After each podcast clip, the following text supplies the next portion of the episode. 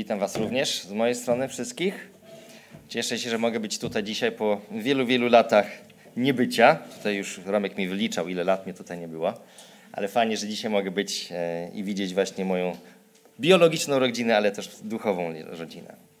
E, muszę zaraz na początku powiedzieć, że trochę mnie Remek wkopał, bo tak na początku jak zaczął mówić, czy mógłbym coś tutaj zrobić w związku z tygodniem modlitwy, to myślałem, że taki krótki wstęp dam do modlitwy. Potem w trakcie rozmów to się rozwijało coraz większe, ale jestem w sumie bardzo szczęśliwy, bo jak zacząłem czytać ten fragment, o którym dzisiaj będziemy rozmawiali, to naprawdę dużo, dużo rzeczy mogę tam odkryć, z którymi chcę się z wami podzielić. O ile na, patrzyłem na ten program Tygodnia Modlitwy, na początku rozmawialiście o liście do Hebrajczyków, o tym, jaka jest wiara, i naprawdę te rozdziały w liście do Hebrajczyków są wspaniałe, kiedy pokazują właśnie, jaka jest wiara. Że wiara na przykład jest tym, że wierzymy w coś, co nie do końca jeszcze widzimy.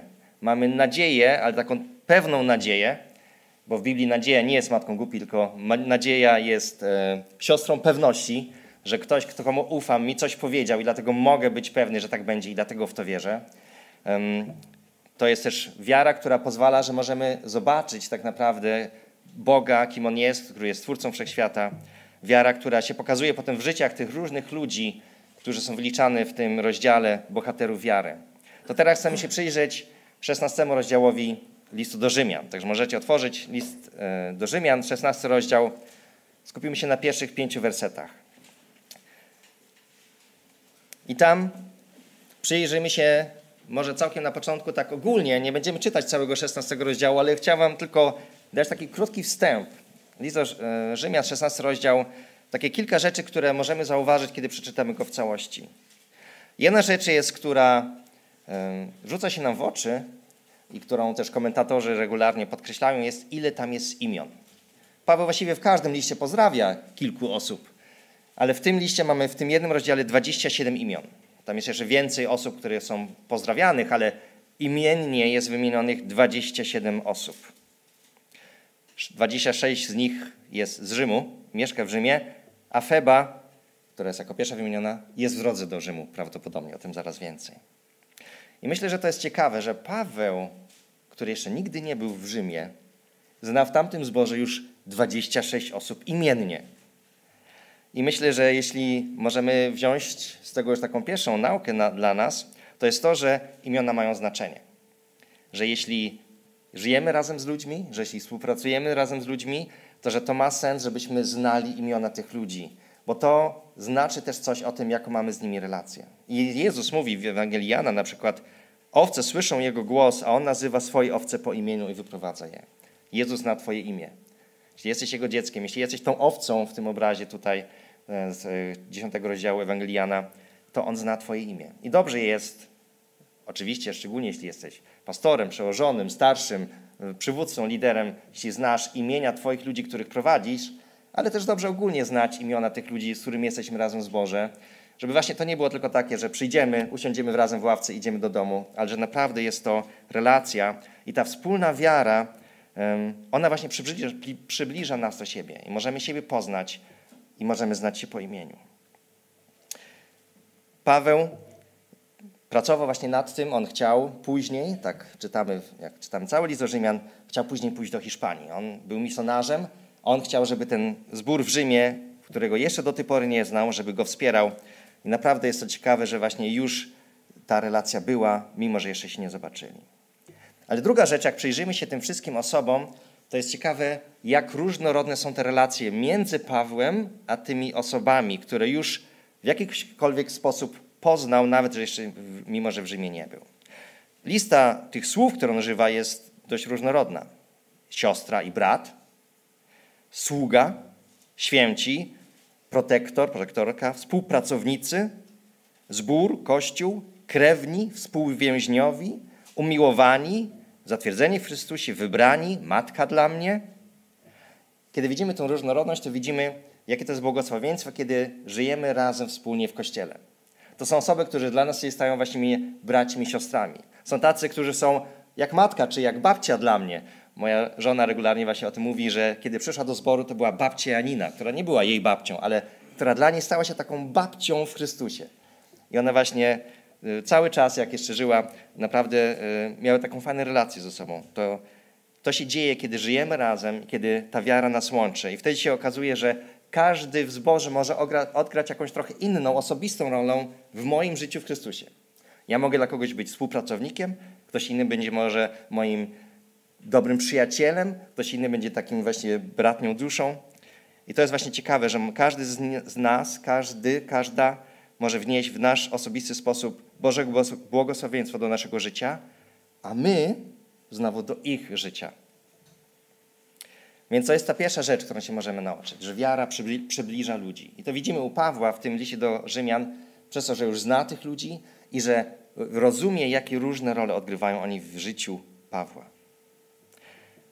Ale oczywiście to poszło dużo dalej, bo wiara nie tylko przybliża ludzi, to nie chodzi o takie przybliżanie dla samego przybliżania, tylko ta relacja się rozwija i to, co widzimy, chcę pokazać Wam na przykładzie tych pierwszych trzech osób. Przeczytam w takim razie pierwsze pięć wersetów, gdzie spotkamy te pierwsze trzy osoby. Polecam Wam Febę, naszą siostrę, która jest opiekunką albo inne tłumaczenia diakonisą w kościele w Kenchrach. Przyjmijcie ją w Panu, a w sposób godny świętych. Wspomóżcie ją też, jeśli czegoś od Was by potrzebowała, bo i ona była wsparciem dla wielu, również i dla mnie samego. Pozdrówcie Pryskę i Akwilę, moich współpracowników w Chrystusie Jezusie, którzy za moje życie nadstawili własnego karku. Jestem im wdzięczny nie tylko ja, ale także wszystkie kościoły pogańskie. Przekażcie też pozdrowienia kościołowi, który gromadzi się w ich domu. Mamy tutaj trzy osoby. Najpierw Febę samą, a potem Akwilę i Pryskę. Chcę się teraz skupić na tych pierwszych dwóch wersetach. Feba, jak już mówiłem, jest jedyna osoba wspomniana w tym liście, która nie mieszka jeszcze w Rzymie. Ona przybywa do Rzymu i Paweł prosi Kościół o przyjęcie jej w sposób godny Pana. I tak jak to powinno robić, powinni robić święci.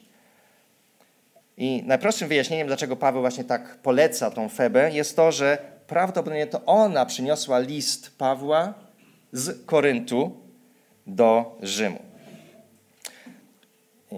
Powodów jest kilka. E, dlaczego tak większość ludzi myśli, jest po pierwsze to, że Kenchry był zaraz obok Koryntu i prawdopodobnie większość wychodzi założenie, że w tym czasie, kiedy Paweł był w Koryncie, napisał ten list.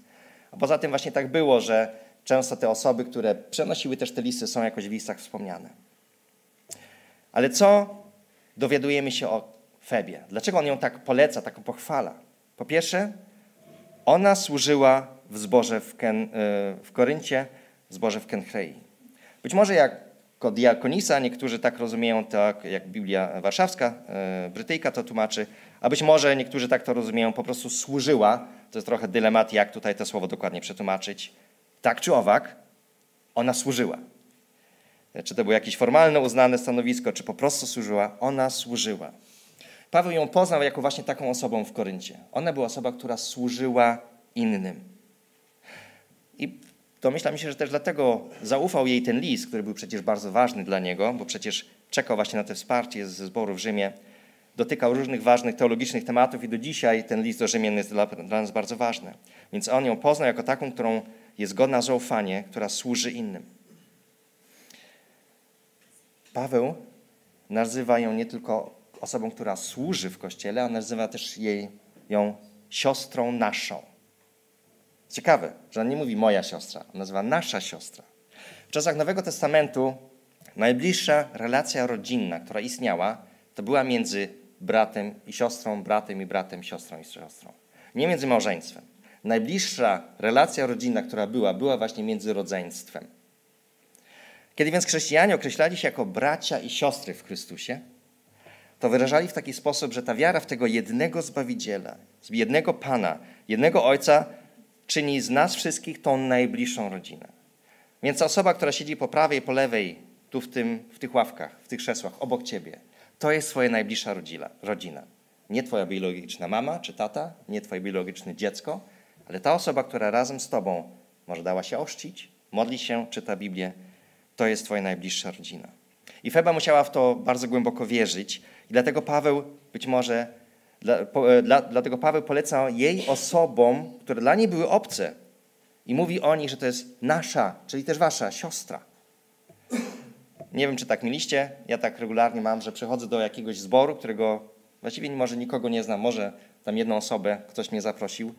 A jak siadamy przy stole, jak zaczynamy rozmawiać, to się okazuje, że to jest rodzina. I to jest coś wspaniałego. Jeszcze jeden punkt, dlaczego Paweł poleca ją. Ona była wsparciem również dla Pawła. I tu mam trochę problem. Zazwyczaj próbuję nie sięgać do języka greckiego, jak tłumaczę jakieś teksty z Biblii, ale tu mam mały dylemat, bo właściwie wszystkie polskie tłumaczenia tłumaczą to, że ona była wsparciem, że wspierała, pomagała. Natomiast wszystkie słowniki greckie, które, na które napotykam i większość komentarzy mówi, że to słowo, które Paweł tam użył, to słowo protastis, to miało trochę głębsze znaczenie niż tylko, że ona była wsparciem. Określenie Feby jako protastis, jako taka protektorka, oznacza, że ona była bardzo prawdopodobnie zamożną kobietą. Bogaci chrześcijanie odgrywali, i to widzimy w różnych innych miejscach też, ważną rolę w poszczególnych zborach. Oni na przykład posiadali własne domy. W tamtych czasach jeszcze nie było budynków zborowych, więc gdzie mogli się chrześcijanie spotykać? Spotykali się właśnie często w domach trochę zamożniejszych wierzących. Poza tym ci bardziej zamożniejsi mogli gościć podróżujących misjonarzy, tak jak na przykład Pawła albo apostoła Jana w trzecim liście czytamy. A poza tym mogli wspomagać zbór, pomagać tych biednych. I to czytamy w różnych sytuacjach w dziejach apostolskich. A przy okazji oni często też byli wykształceni, więc na przykład mogli właśnie wziąć list i go nawet przeczytać, albo przynajmniej przekazać do innego zboru. Ja myślę, że kiedy myślimy o, o Febie, to musimy troszeczkę mieć taki obraz, może takiej trochę Lidii z Filipi, która właśnie była taką bogatą kobietą. E, bardzo możliwe, że była singlem, bo nie czytamy tutaj nic o żadnym mężu, albo już wdową, nie wiemy do końca. E, I właśnie ta kobieta była taką protektorką. W tamtych czasach to były całkiem inne społeczeństwo niż dzisiaj, więc wielu ludzi właśnie potrzebowała takiego protektora, który w jakiś sposób ich wspomaga finansowo, ale też prawnie, który ich przedstawia. I to było zarówno w greckim, jak i w rzymskim świecie. Więc dla Pawła prawdopodobnie ona była właśnie takim sponsorem, protektorem, ktoś, kto dbał też o jego materialne do, dobra, bo on był misjonarzem i często właśnie potrzebował kogoś takiego. Dla mnie to jest ciekawa osoba. Osoba, która służyła w kościele, która była znana z tego, która wierzyła w to, że my wszyscy jesteśmy Bożą rodziną i która używała swój majątek, który miała, żeby wspierać misję, żeby wspierać zbory. To teraz przyjrzymy się następnym dwóm osobom od trzeciego wersetu. Pozdrówcie Pryskę i Akwilę, moich współpracowników w Chrystusie Jezusie, którzy za moje życie nadstawili własnego karku. Jestem im wdzięczny nie tylko ja, ale także wszystkie kościoły pogańskie. Przekażcie też pozdrowienia kościołowi, który gromadzi się w ich domu. W przeciwieństwie do Feby mamy tutaj małżeństwo. Pryska i Akwila. O nich czytamy w Nowym Testamencie kilka razy, a pierwszy raz spotykamy ich w dziejach apostolskich w 18 rozdziale. I tam jak przeczytamy pierwsze czterech wersetów, to czytamy coś takiego. Potem Paweł opuścił Ateny i przybył do Koryntu. Tam spotkał pewnego Żyda imieniem Akwila, rodem z Pontu, północna Turcja, który świeżo przybyli z Italii oraz jego żonę Pryskę. Klaudiusz bowiem zarządził, że wszyscy Żydzi mają opuścić Rzym. Paweł zaznajomił się z Akwilą i Pryską, a ponieważ uprawiał to samo rzemiosło, zamieszkał u nich i z nimi pracował. Byli oni zawodu wytwórcami namiotów. W każdy szabat natomiast udawał się na rozmowy do synagogi. Tam starał się przekonać zarówno Żydów, jak i Greków. Tutaj po raz pierwszy spotykamy Akwilę i Pryskę. Oni, tak domyślam się, nie byli jeszcze wierzący, bo nie jest to wspomniane, ale z powodu na to, że mieli ten sam zawód, zawód to zaczęli ze sobą współpracować. Paweł u nich zamieszkał, mieli otwarty dom. Kiedy jednak przez półtorej roku Paweł był w Koryncie, to wszystko na to wskazuje, że się nawrócili. Bo jak w 18 wersecie tego samego rozdziału czytamy dalej, to czytamy o nich coś takiego. Paweł przybywał więc w Koryncie jeszcze przez wiele dni, w końcu pożegnał się z braćmi i odpłynął do Syrii, a z nim Pryska i Akwila. Po tym, jak ze względu na złożony ślub ostrzygł w kęchach włosy. I później w 26 wersecie czytamy, zaczął odważnie, tutaj jest mowa o Efezie, oni tam dotarli, Akwila i Pryska, i tam jest Apolos. Zaczął on otwarcie odwa e, odważnie przemawiać w synagogach. Gdy Pryska i Akwila go usłyszeli, zajęli się nim i wyłożyli mu dokładniej Bożą drogę. Apolos jeszcze wtedy nie do końca wszystko rozumiał. I oni byli w Efezie i tam oni już byli w stanie go nauczać, więc gdzieś po drodze musieli się nawrócić. A gdzie spotkamy po raz kolejny właśnie ich jako rodzinę? W pierwszym liście do Koryntian, w 16 rozdziale. Werset 19. Pozdrowienia od kościołów w Azji, czyli między innymi w Efezie. Serdecznie pozdrawiają Was w Panu Akwila i Pryska oraz Kościół, który gromadzi się w ich domu. I później na sam koniec też w drugim Tymoteuszu spotykamy się znowu z nimi. I tym razem jest mowa o tym, drugi list tym, Tymoteusza 4,19. Pozdrów Pryskę i Akwilę oraz dom Zyforosa. Ciekawa historia tego małżeństwa. Oni, jak mówiłem, byli małżeństwem, ale zarówno on, jak i ona we dwójkę służyli w kościele. Raz jest Pryska z przodu, raz jest Akwila z przodu. Czy formalnie uznani, czy nie, nie ma dużego znaczenia. Oni służą razem. Za każdym są właśnie we dwójkę wymienieni. Dla mnie to jest przykład, taki piękny przykład służącego małżeństwa. Nie tylko on, nie tylko ona, ale wspólnie służą. A służą między innymi na przykład swoim domem. Zauważyliście, jak często jest wspomniane? Najpierw przyjmują Pawła, być może nawet jeszcze jako osoby niewierzące, po prostu współżydzi gdzieś w jakimś mieście. Ale później, co jest w ich domach co chwilę? Kościół. Praktycznie po kolei, jak dochodzimy do różnych miejsc, Efes, Rzym, e, Korynt, tam spotykamy się z tym, że oni mają Kościół w swoim domu. Nie każdy tak potrafi, może tak otworzyć swój dom jak oni. Nie każdy też tak może. Oni mieli te możliwości, być może przez swój biznes mieli właśnie możliwości większego domu, ale oni używali tego, co mieli swojego domu i to jest bardzo piękny przykład. Ale nie wiem też, czy zauważyliście jeszcze jedną rzecz. Jak czytałem te różne fragmenty, bo ja ich zaraz polubiłem, jak przyjrzałem się właśnie, gdzie oni byli, być może to wynika z mojej autobiografii. Ja czasami mówię, że ja mam bardzo koczownicy styl życia, bo już w piątej klasie byłem, e, jak byłem w piątej klasie, to była to moja piąta szkoła. E, nie dlatego, bo byłem takim złym uczniem, ale dlatego, bo się tak często przeprowadzaliśmy w naszym życiu. Ja najpierw z moimi rodzicami, a potem ja sam.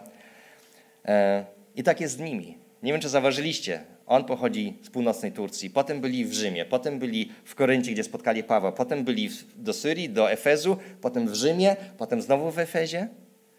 Oni podróżowali, oni nie mieli z tym problemu, żeby zmienić swoje miejsce zamieszkania.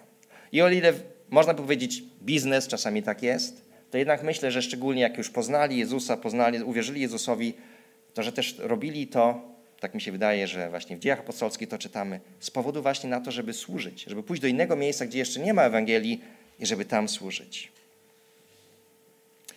Ale nawet jeśli by to tylko były powody czysto biznesowe, to za każdym razem, byli w nowym miejscu, znowu otworzyli swój dom i Kościół spotykał się w ich domu. Ostatnie dwa punkty. Paweł mówi, że oni są jego współpracownikami. Gdzie to jest tak, że niektórzy pracują w medycynie, niektórzy pracują w szkolnictwie, niektórzy pracują w Santago, a Paweł powiedział, że Pryska i Akwila pracowali w Chrystusie Jezusie. I nawet jeśli na początku oni byli po prostu współpracownikami w tej samej branży, to z czasem stali się jego współpracownikami w służbie dla Jezusa. A jeśli coś wiemy o Pawle, to wiemy to, że Paweł potrafił ciężko pracować. Więc domyślam się, e, że i oni ciężko pracowali razem z Pawłem. Zresztą każdy, kto prowadził swój własny biznes, a obok tego miał otwarty dom i jeszcze służył w zborze, wie, że to jest ciężka praca. Wie, ile pracy to za sobą ciągnie. Więc ja podziwiam Akwilę i Pryskę za ich bardzo dobry przykład w tej kwestii. A na sam koniec, te aż takie trochę dziwne słowa, Paweł mówi o tym, że oni nastawili własny kark za jego życie. Oni nie tylko ciężko pracowali, ale też dużo ryzykowali. Nie wiem do końca, co się stało. Nie znamy tej sytuacji, ale w jakiś sposób uratowali życie Pawła, ryzykując swoje własne, bo Paweł mówi: Ja dziękuję, ale nie tylko ja sam dziękuję, ale i wszystkie zbory pogańskie. Innymi słowy, Paweł mówi coś takiego. Ja dzisiaj żyję, ponieważ oni postawili swoje życie na szali dla mnie. A my możemy powiedzieć, my tu w Polsce mamy tyle cennych listów Pawła, bo oni postawili swoje życie na szali dla Pawła. Okay, to teraz zbierzmy kilka myśli i zaraz przełożymy to na modlitwę. Wiara, jaką widzimy w Nowym Testamencie, nigdy nie jest czystą teorią, ale tak jak na przykład Jakub pisze, zawsze prowadzi do aktywnego służenia sobie nawzajem.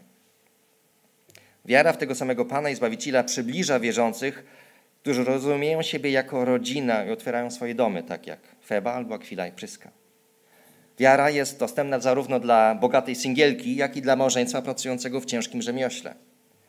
Obojętnie w jakiej jesteś branży, jaki jest twój stan konta albo twój stan małżeński, każdy z nas może wierzyć i każdy z nas może służyć ludziom i Bogu, używając to, co ma.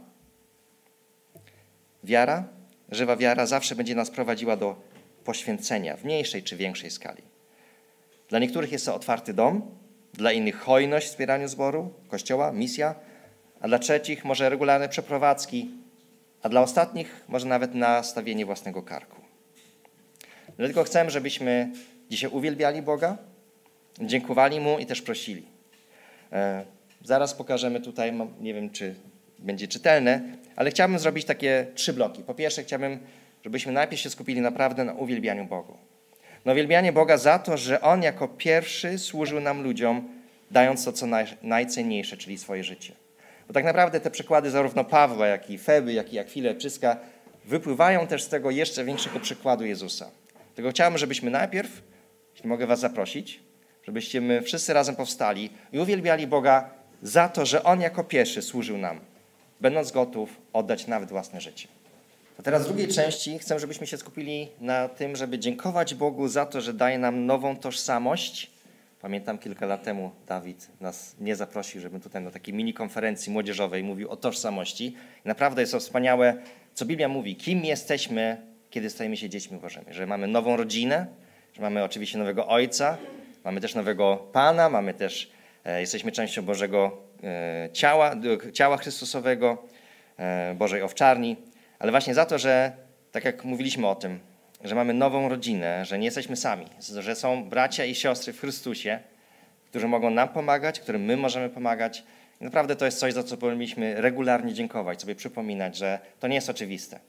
W tamtych czasach wdowy, sieroty właściwie były na straconym punkcie, a oni się troszczyli o te wdowy, o te sieroty, tak jak to były ich własne dzieci, ich własne mamy.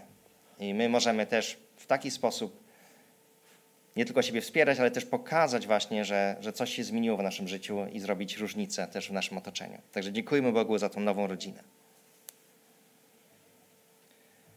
Amen. To teraz usiądźcie na chwilkę, bo też mam nadzieję, że będzie czas, żebyśmy pozbierali kilka rzeczy takich konkretnych do dziękowania. W tej trzeciej części myślałem, że dobrze będzie dziękować za tych ludzi, którzy jak Felba albo Akwila i Pryska służyli nam. Poprzez otwarte domy, poprzez przyjmowanie nas, głoszenie nam Ewangelii. Dziękujemy za tych, którzy nie tylko pracują w swoim zawodzie, ale też będąc w zawodzie pracowali w Chrystusie Jezusie i przez to może nawet na miejscu pracy opowiedzieli o Ewangelii, pokazali ją. Dziękujemy za tych, którzy byli gotowi zaryzykować, poświęcić siebie, swój majątek, swój czas, swoją wygodę, żebyśmy mogli się nawrócić, dorastać i rozwijać. Ja mam taką propozycję, żebyśmy to zrobili imiennie. Czyli tak jak Paweł w liście do Rzymian. Ja na przykład mogę powiedzieć, że ja bardzo jestem Bogu wdzięczny za mojego wujka Romka, za mojego wujka Tatka, który tu nie może być z powodów zdrowotnych, za, za ich rodziny i za to, że ja, kiedy przyjeżdżałem jako nastolatek na ich obozy, które robili wtedy w Żardowie, to że ja mogłem się uczyć, że ja mogłem rozmawiać, że ja mogłem poznawać Boga, że ja mogłem dorastać, że trudne pytania mogłem zadać, że mogliśmy rozmawiać. I to nie jest e, oczywiste. E, I jak, jak myślę, jak często mogę po prostu tu przyjeżdżać i zawsze jestem mile widziany, dom jest otwarty, to jest to coś, za co jestem bardzo wdzięczny. Ja wiem, że czasami mamy takie problemy, żeby dziękować innym, albo potem jak ktoś nam dziękuje, to się czujemy źle. E, kiedyś miałem możliwość spotkać takiego chrześcijańskiego pantomima, który mówi, że kiedyś komuś powiedział, dziękuję Tobie za to fajne przedstawienie, które Ty zrobiłeś i on powiedział, cała chwała Bogu. Mówi, ale ja Tobie nie chcę dać żadnej chwały, ja Tobie chcę tylko podziękować, że Ty zrobiłeś dobrą robotę. Więc oczywiście chwała Bogu, ale dobrze jest dziękować innym za to, że oni coś zrobili, że oni mieli otwarte domy, że oni służyli. Więc ja zachęcam Was, jeśli macie kogoś, kto jest tutaj, albo może gdzieś w innych miejscach, może już nawet nie ma go na tej ziemi, który Wam służył, który Wam otworzył dom, który Wam przekazał Ewangelię, przez to, że właśnie nie tylko służył, pracował w swoim zawodzie, ale też pracował w Chrystusie, to zapraszam, żebyśmy to teraz powiedzieli, a potem razem podziękowali za te wszystkie osoby, które nam służyły. Ja też Tobie dziękuję za wszystkie osoby, które w trakcie mojego ży życia wywierały wpływ na, wpływ na mnie, którym mogłem się przyglądać, jak oni żyją z Tobą. Też dziękuję Ci za moich rodziców, ale właśnie też szczególnie za, za Romka, za Tatka, za e, szkółkę niedzielną, e, którą już właśnie Tadek e, nas uczył, e, za, za obozy, na które mogłem przyjeżdżać, za to, że po prostu jako rodzina mogłem być tutaj, rozmawiać, mogliśmy debatować, mogliśmy rozmawiać, może i czasami dyskutować, ale właśnie też się uczyć od siebie, za ich otwarte domy, e, za, za Anię, za Elę, którzy właśnie zawsze też są gotowe, żeby przygotować, żeby ugościć.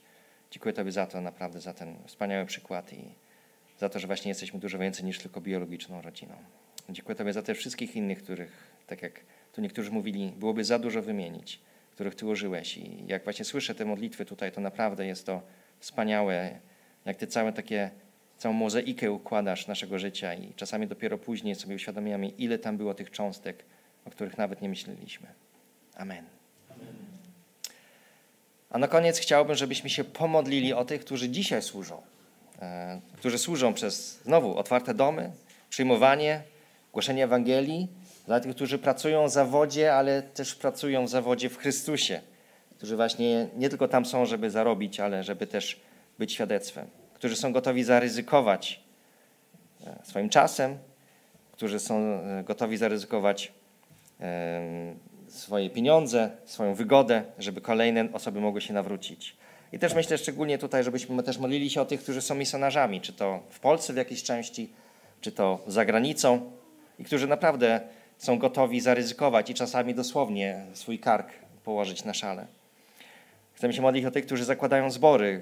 To nie jest łatwa praca, to jest trudna praca i którzy są gotowi naprawdę być może zrezygnować z kariery, kariery, nie wiem, w IT czy gdziekolwiek by mogli mieć karierę, ale powiedzą, że nie, oni chcą służyć pełnatotowo e, dla Pana. Oczywiście to nie tylko oni służą, wszyscy inni też, ale to też jest taka specjalna służba, którą oni wypełniają. Więc jeśli macie kogoś na, na myśli, może macie wy jako zbór kogoś, kogo wspieracie, kogo znacie, to módlmy się teraz o te osoby, żeby Bóg im dawał siłę, żeby Bóg im dawał e, miłość, cierpliwość, e, żeby też dbał o nich e, i żeby im właśnie dawał taką pewność, że tam, gdzie są, to co robią, to jest to właściwe miejsce na nich.